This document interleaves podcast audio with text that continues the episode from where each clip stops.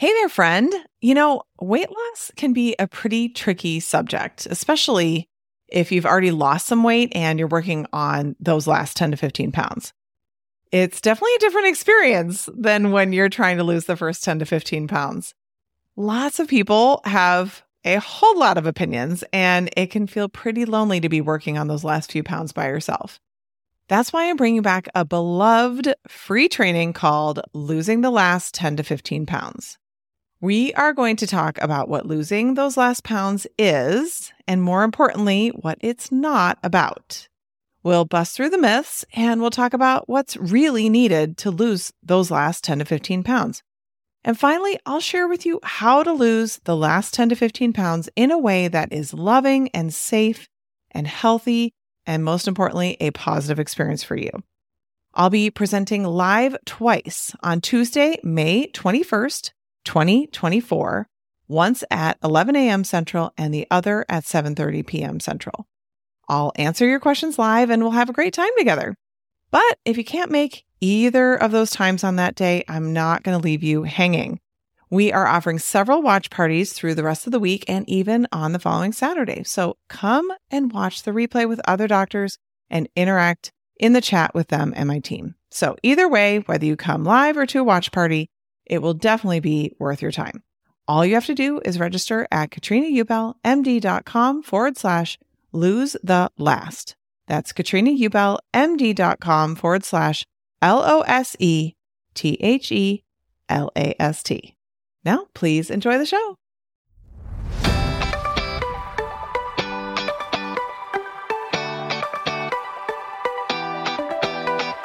Welcome to the Weight Loss for Busy Physicians podcast. I'm your host, Master Certified Life and Weight Loss Coach, Katrina Ubell, MD. This is the podcast where busy doctors like you come to learn how to lose weight for the last time by harnessing the power of your mind. If you're looking to overcome your stress eating and exhaustion and move into freedom around food, you're in the right place.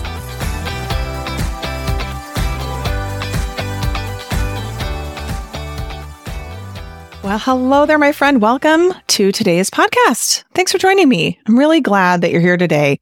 I have a guest today that I have been wanting to have on this podcast for a long, long time. And I'm excited that we finally made it happen. So I've known Sara Payne, who is a life coach for many, many years now.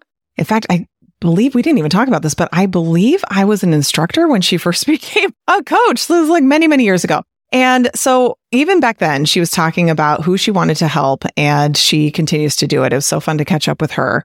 So she is the spouse of a doctor and she helps people who are married to doctors with their marriage and their relationship. And I think that it's so good that there are people out there who are doing this work because you know, you can work with anybody who helps with marriages or relationships, and that can be super, super helpful. But sometimes people don't really understand some of the nuances that come with being in relationship with a doctor. And a lot of people don't really have sympathy. We talk about that a little bit in the episode. Like people, when you're like, oh, it's just so hard being married to a doctor, people are not like, oh, I feel for you. I feel so bad for you. But it really is true. It can be very, very challenging. So I wanted to invite her on because, of course, there are many dual physician couples in this world.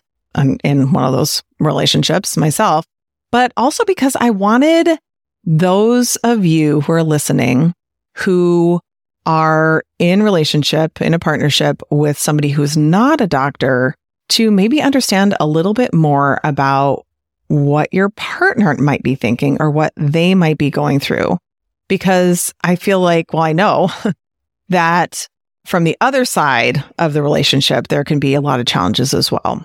And I just really like the way that Sara approaches this type of thing. I think that it is something that you know, no one teaches us this stuff. It's just like, you know, you don't have to take a class to be a parent, you know, like, uh, like you can just have the baby and now you're a parent.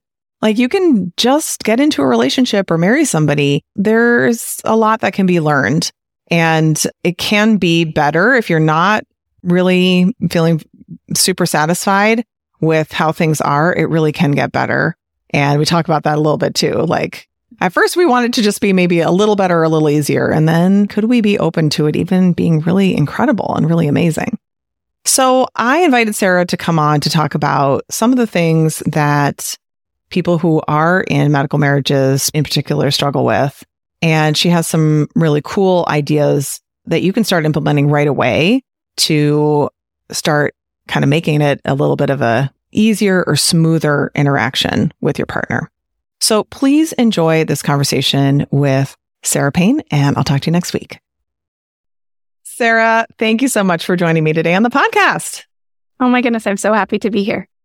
So, why don't we start off with you just giving everybody a little bit of information about your background, how you came to coaching, and who you help now?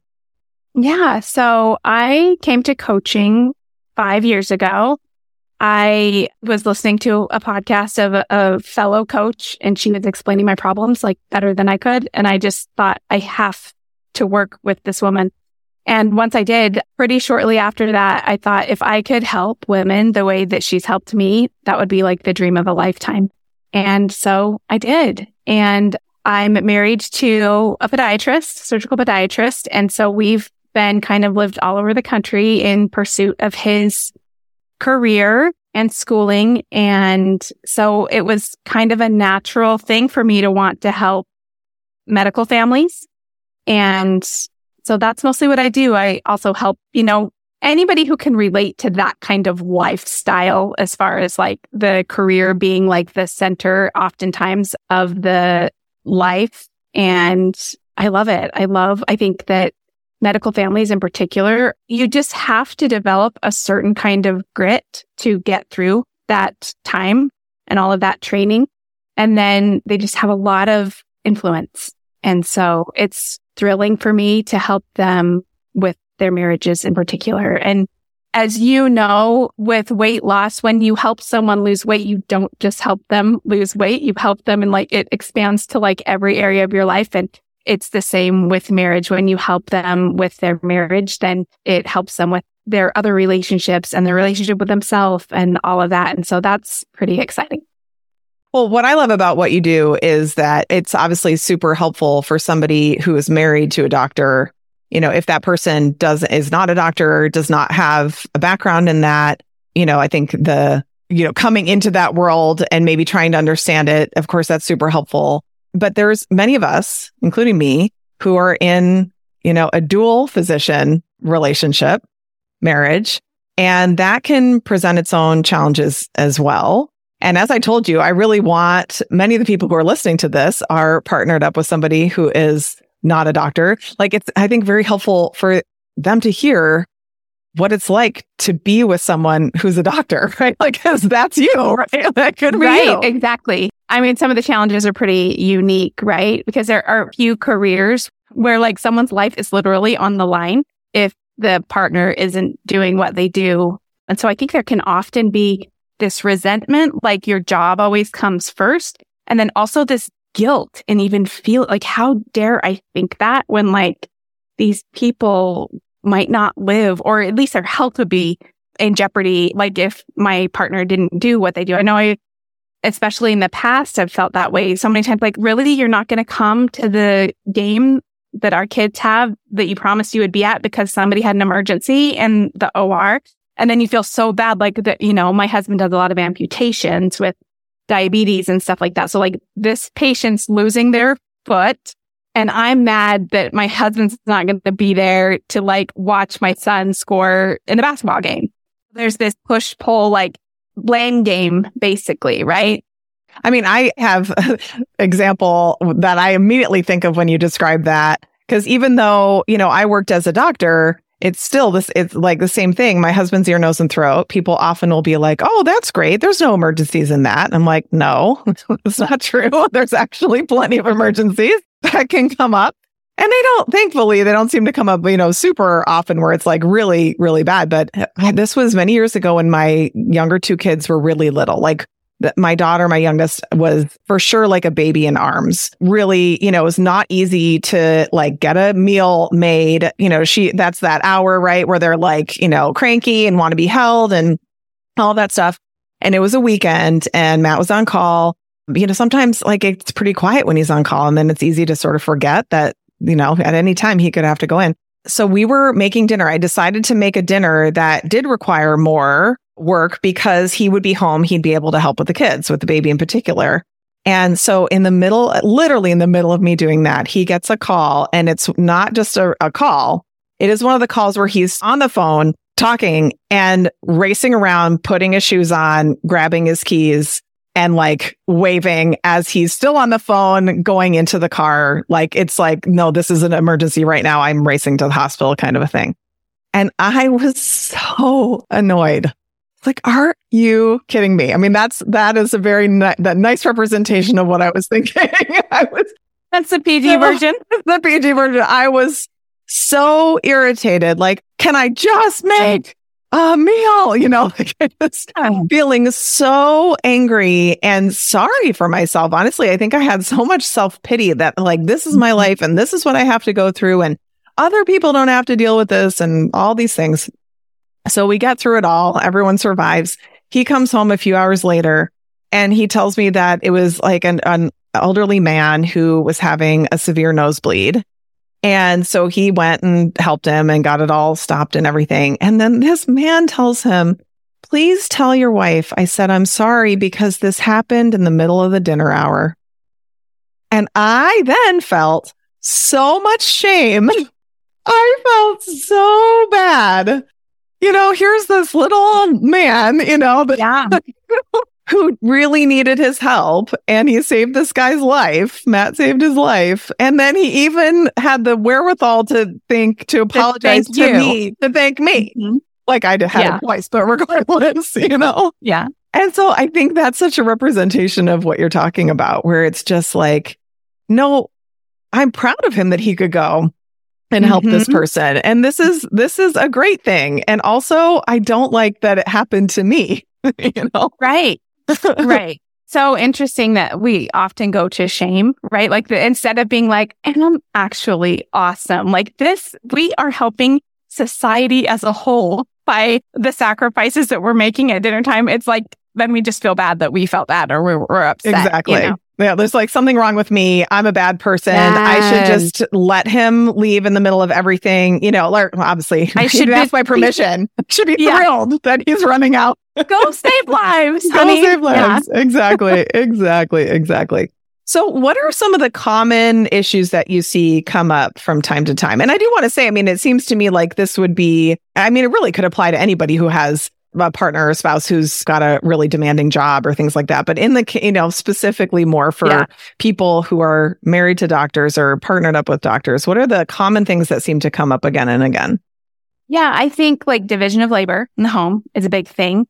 And there's a lot of their job is preventing me from XYZ, whether like whatever, you know, goal or dream that they have. So there's some resentment there. It seems so insignificant, but I think it's a big deal when they are with people who aren't in medicine, they hear a lot like, it must be nice to be married to a doctor. And that can just like, it's just like twisting the, right. Having them in the back and twisting it, you know? A lot of people don't understand what that actually entails and the work that went into it and the money that is mm-hmm. like, you know, heavy, the student loans and things like that.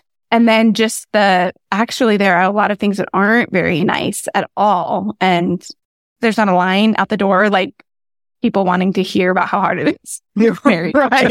Because there are some things actually, right, that are really, really nice. Like I don't take my kids to the doctor very often because my husband can look at them and be like, they're actually fine and other things. But there are some challenges that most people just don't want to hear about.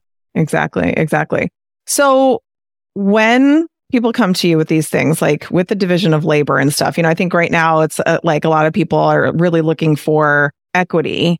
You know, it doesn't have to be equal necessarily, but equity.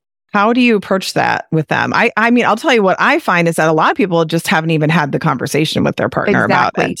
Mm-hmm. So, yeah, tell me how you approach it. well, first off, I think it's important like to look at the problem as like it's us against the problem versus me against him or, or, you know, the partner. Yeah. And it's mm-hmm. so easy to just be like, if they would only fill in the blank, then this wouldn't exist versus like, okay, like let's take, you know, an example of a child getting sick, right? Mm-hmm. And, and so, okay, we have a problem. The school called and the child needs to come home early because they're sick. So now we just need to figure out, you know, who's going to go get the child and then who's going to take care of the child if they're younger when we both have to work. And then your brain can go to work solving for that versus like, I'm so sick of being the one who always has to drop everything so that they can do their job. And when you approach it like I call it us against the problem, then you're on the same team. And then it doesn't mean you agree on the solution. It doesn't mean there isn't tension, but then you can go to work solving the problem versus who's to blame here. Yeah. And I would imagine that really helps with even initiating the conversation too, right? Like if I go to my husband, I'm like, look, when you do all this stuff, when you're so busy and you can't this and that, it, it's, you know, it feels very directed at the per, right? It's easy to, to get your hackles up and start feeling defensive and conversation maybe isn't, is so fluid.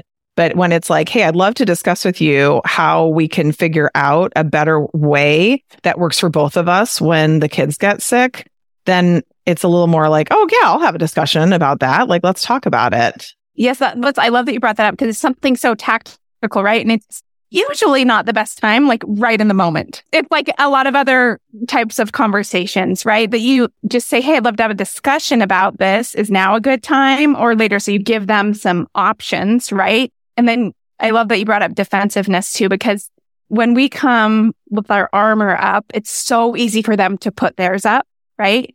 But when we come like open and wanting to solve the problem, then even if they put their armor up, like we can stay grounded. That is a skill that I think I would love to give every marriage because one person stays open, you can have an effective conversation. Yeah. And, and because humans often mirror each other. If one person is listening and is kind of keeping the temperature down, let's just say, right?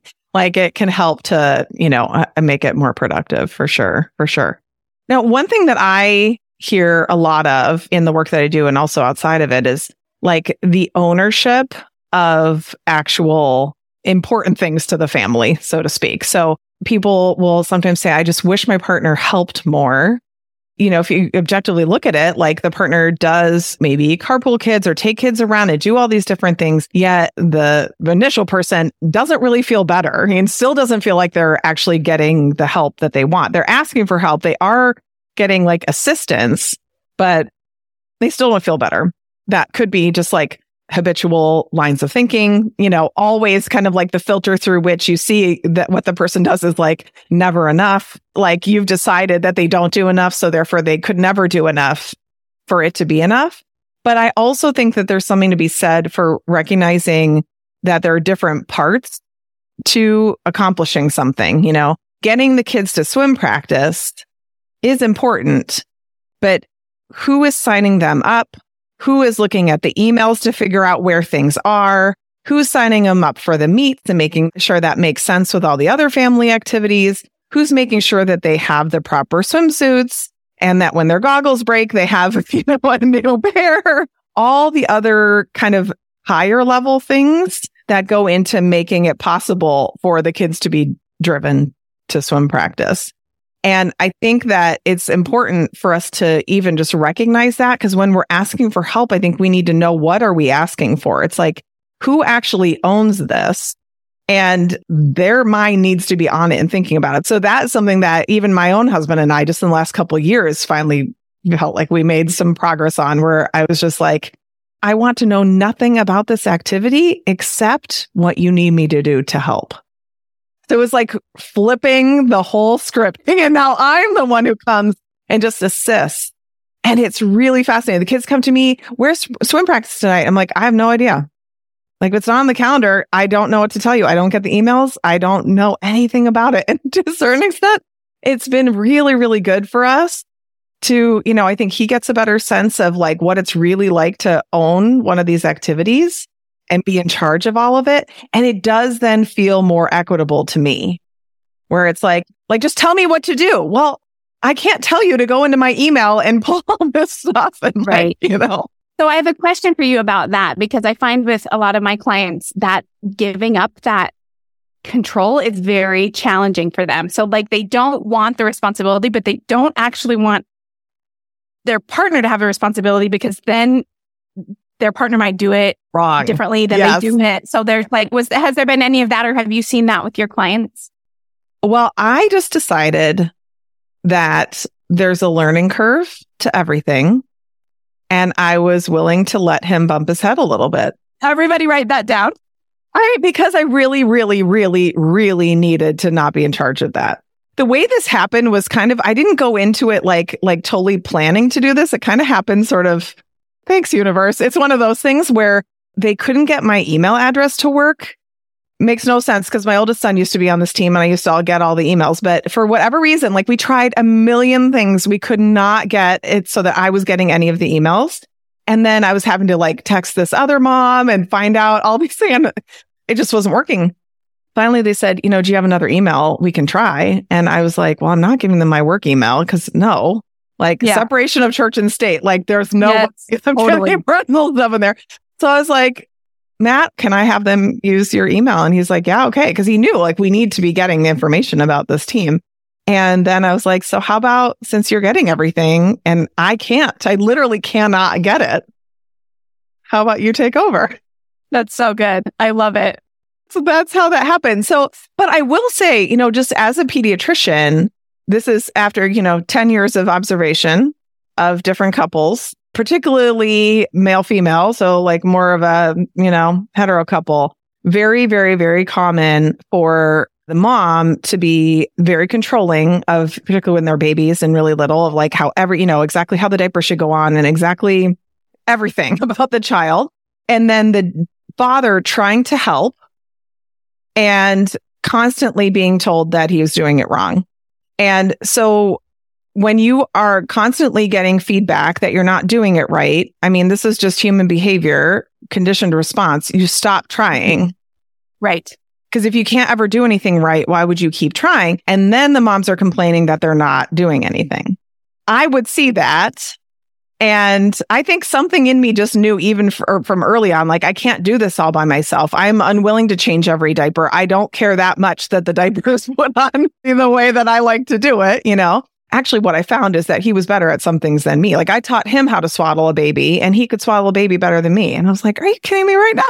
So I think I was just like, I can't do this where I feel like I have to do everything and have a career and all that. It's just not going to work. So I think this is somewhat an extension of that. But also, I was like, yeah, like we'll probably miss some things and probably. I mean, even still, sometimes the kids, it's, you know, we get the schedule a month at a time and sometimes we're into the early month and I don't know where things are. And I, I give swimming zero brain space. Oh, that's so good. Like, that's so good. And they're like, oh, it's always on Tuesdays. It's a whatever school. I'm like, I can't remember that because I've decided not to remember it. You brought up a couple of things. I think that it's important to ask ourselves those questions like th- that you saw through your patients, right? Am I thinking that I have to be the one to do these or where am I trying to control the situation, right? Like with so much love for yourself, might need to let go of some of that. I can't have all the control and all of the help. And then second that you brought up earlier was like, how did I get myself here into this? Like you talked about how you and your husband did that with like not just thinking about who's going to take the kids, but like what else is going to be impacted? Like, do we want to add this thing into our family? Like that can like help you prevent a lot of the problems that might come, right? And if you're already in the thick of it, that's fine. You can still ask yourself, how did I get here? How did we get here? And then you're solving the problem instead of blaming the person or yourself. Or like, you know, the partner is the one who wanted to get this kid into hockey, but then is never there to help with any of the stuff or whatever. Well, Mhm. but if it's really true that you as a, as a, the parents decided we will do hockey, I mean, you could have said no, because you're never going to be Mhm. able to help with any of it or do any of it. Or You you, know? don't want to. Or you don't want You to. not wanting to is is Yeah. reason enough as well. is reason enough. Yeah, exactly. And so it seems to me like a lot of the resentment comes from not using your voice and not actually speaking about what's true for you and just like going along with things, going along with what is either truly expected or what you assume to be expected Mhm. of you. And then feeling like you have no choice in the matter. but using your words, right? Like having conversations, having discussions about things is the only way to work through that. I feel like. Totally. And I think for a long time, as I would coach on resentment, I'd be like, it's this emotion that we did, it's totally unnecessary. It, let's just like work through it. And I think as I've like coached more and more, I think resentment, and this will hopefully be helpful to all your listeners, resentment can just be a window into what you want that you're not getting. And so, because resentment is kind of, I think for a lot of people, one of those emotions like jealousy, like, I don't want to admit I'm feeling that. Like, I, you know, but if you can just get curious about it, okay, what am I wanting that I'm not getting, wanting or needing? And then you can work from there and solving the problem instead of either blaming your partner that they are creating this for you or blaming yourself like, oh, I've got myself into the situation. I should just be happy about it, right? You can kind of ask yourself, figure out what it is that you want, and then you can approach your partner from there. I really would like this how can we get this together? Mm-hmm. I think that's where coaching can be so helpful, right? Because sometimes we're like, I'm not sure. I feel resentment, but I don't even really know what I want. Yes. Okay. So then coaching can help you get really clear on that so that you come to the conversation as clear as you can be for yourself, you know, prepared for that conversation, able to like support yourself. I don't, I don't even want to say like stand up for yourself because that feels like adversarial. It's more just yeah. like being confident in what you're bringing to the conversation so that you can advocate for yourself. Yes. And then be open to hearing your partner's side too, right? When you're confident, you're not on guard as much. You're like, okay, I'm willing to listen. I'm willing to actually be wrong about this or to hear your side. But yeah, it's the whole having the armor up that just usually in my experience doesn't end well in uh, connected conversation or uh, even a, just a conversation that solves the problem. So this is super good. Okay. I want to talk about one more thing. I want to talk about keeping score because that is something that a lot of us, you know, I, I coach a lot of people on like fairness. You know what I mean? like what's fair and what's unfair and what, you know, what people believe is right and wrong. And there are definitely people who are kind of like keeping the tally, you know, well, I did it this many times and they have only done it once or like things like that. How do you work people through that? Oh, that's such a good question. It's such a natural thing to do, right? To keep score. And so I think the first place to start is that I start with my clients is like, okay, let's, let's just get curious about why you're on the op. Because if we're keeping score, then we're not on the same team as our husband, right? Or our partner. And so that's actually good if you just think of sports, right? A score is only yeah. needed if there's two teams. Exactly. You're only keeping it if one is winning and one is losing that old adage, like, would you rather be right or would you rather be connected? Right. And sometimes I just want to be right. Even admitting that to myself, right? Like, uh, it's like, okay, yes. Okay. Now, once you recognize that you're keeping score means that you're not on the same team, then you can like ask yourself, why am I putting myself on the opposite team as this person that I've like decided to dedicate my life to like living together for, you know, my, my lifelong partner. And then it's easier, I think, from there to be like, okay, let me just look at this more objectively and getting really micro, right? Like, okay, this is what we're dealing with right now, this one situation. And I can make it really big and say, this is every time. I'm sure that you talk to your clients about this. Like, whenever our brain uses words like always, never, every time, it's like, a notification for my brain to be like, I'm probably not telling myself the truth. And then from there, you can, I think it's easier when you decide that you want to be on the same team to be able to see the other person's perspective. And I think a lot of people hear that and they're like, he doesn't see mine. She doesn't see mine. But like, what if you could, it doesn't mean you have to give up your perspective at all, but you're just willing to be, go first in like seeing what it might be like for them. It's like an act of generosity, I feel like, to just try to put yourself in their shoes of what that's all like. You know what I mean? Like, I think sometimes too, it's like maybe during training, like with residency and stuff or fellowship, if the couple is together, then it's like, well, they were so busy, like every waking hour that really everything else did fall to the other partner. And then that has just become like the way that, like by default, you know, like the way that everything was kind of split up and how you function. And then it never really has been like reevaluated or it never has really matured as the relationship has matured. And so now you might have that partner who is taking lots of time to go golfing for many hours, you know, and like, you know, all these other maybe social types of things or, and then the other partner's like, how is that happening? And I'm still over here doing all of these other things, it can be easy. It's like, well, he went golfing three times this month and I haven't seen my friends in three months, you know, or something like that, like that keeping score. I think you're, yeah, everything you said is the window into conversation. And it requires the partner to change up the dance steps, right? Which is awkward and uncomfortable. And basically saying, hey, you're going to have to do less of what you want to do potentially. Right. And allowing your partner to not necessarily love that is I think sometimes we choose the saying silently resentful over like the discomfort that we might feel by what we are thinking about what their opinion of what we're asking. At what point, I'm curious, do you suggest bringing in, I, my understanding is you don't work with couples. Is that correct? No, not, no, not usually. If I do it like separately. Okay. At separately. what point, because I do feel like sometimes it really benefits couples to have really like a facilitator essentially to help everybody to feel heard and understood, making sure that, you know, it's clear what everyone is saying. And often it's going to be a therapist who would be really skilled at being able to do that. What's the line for you when you start going, you know, it might be something for you to think about to like bring in a couples therapist to help facilitate the movement forward on this?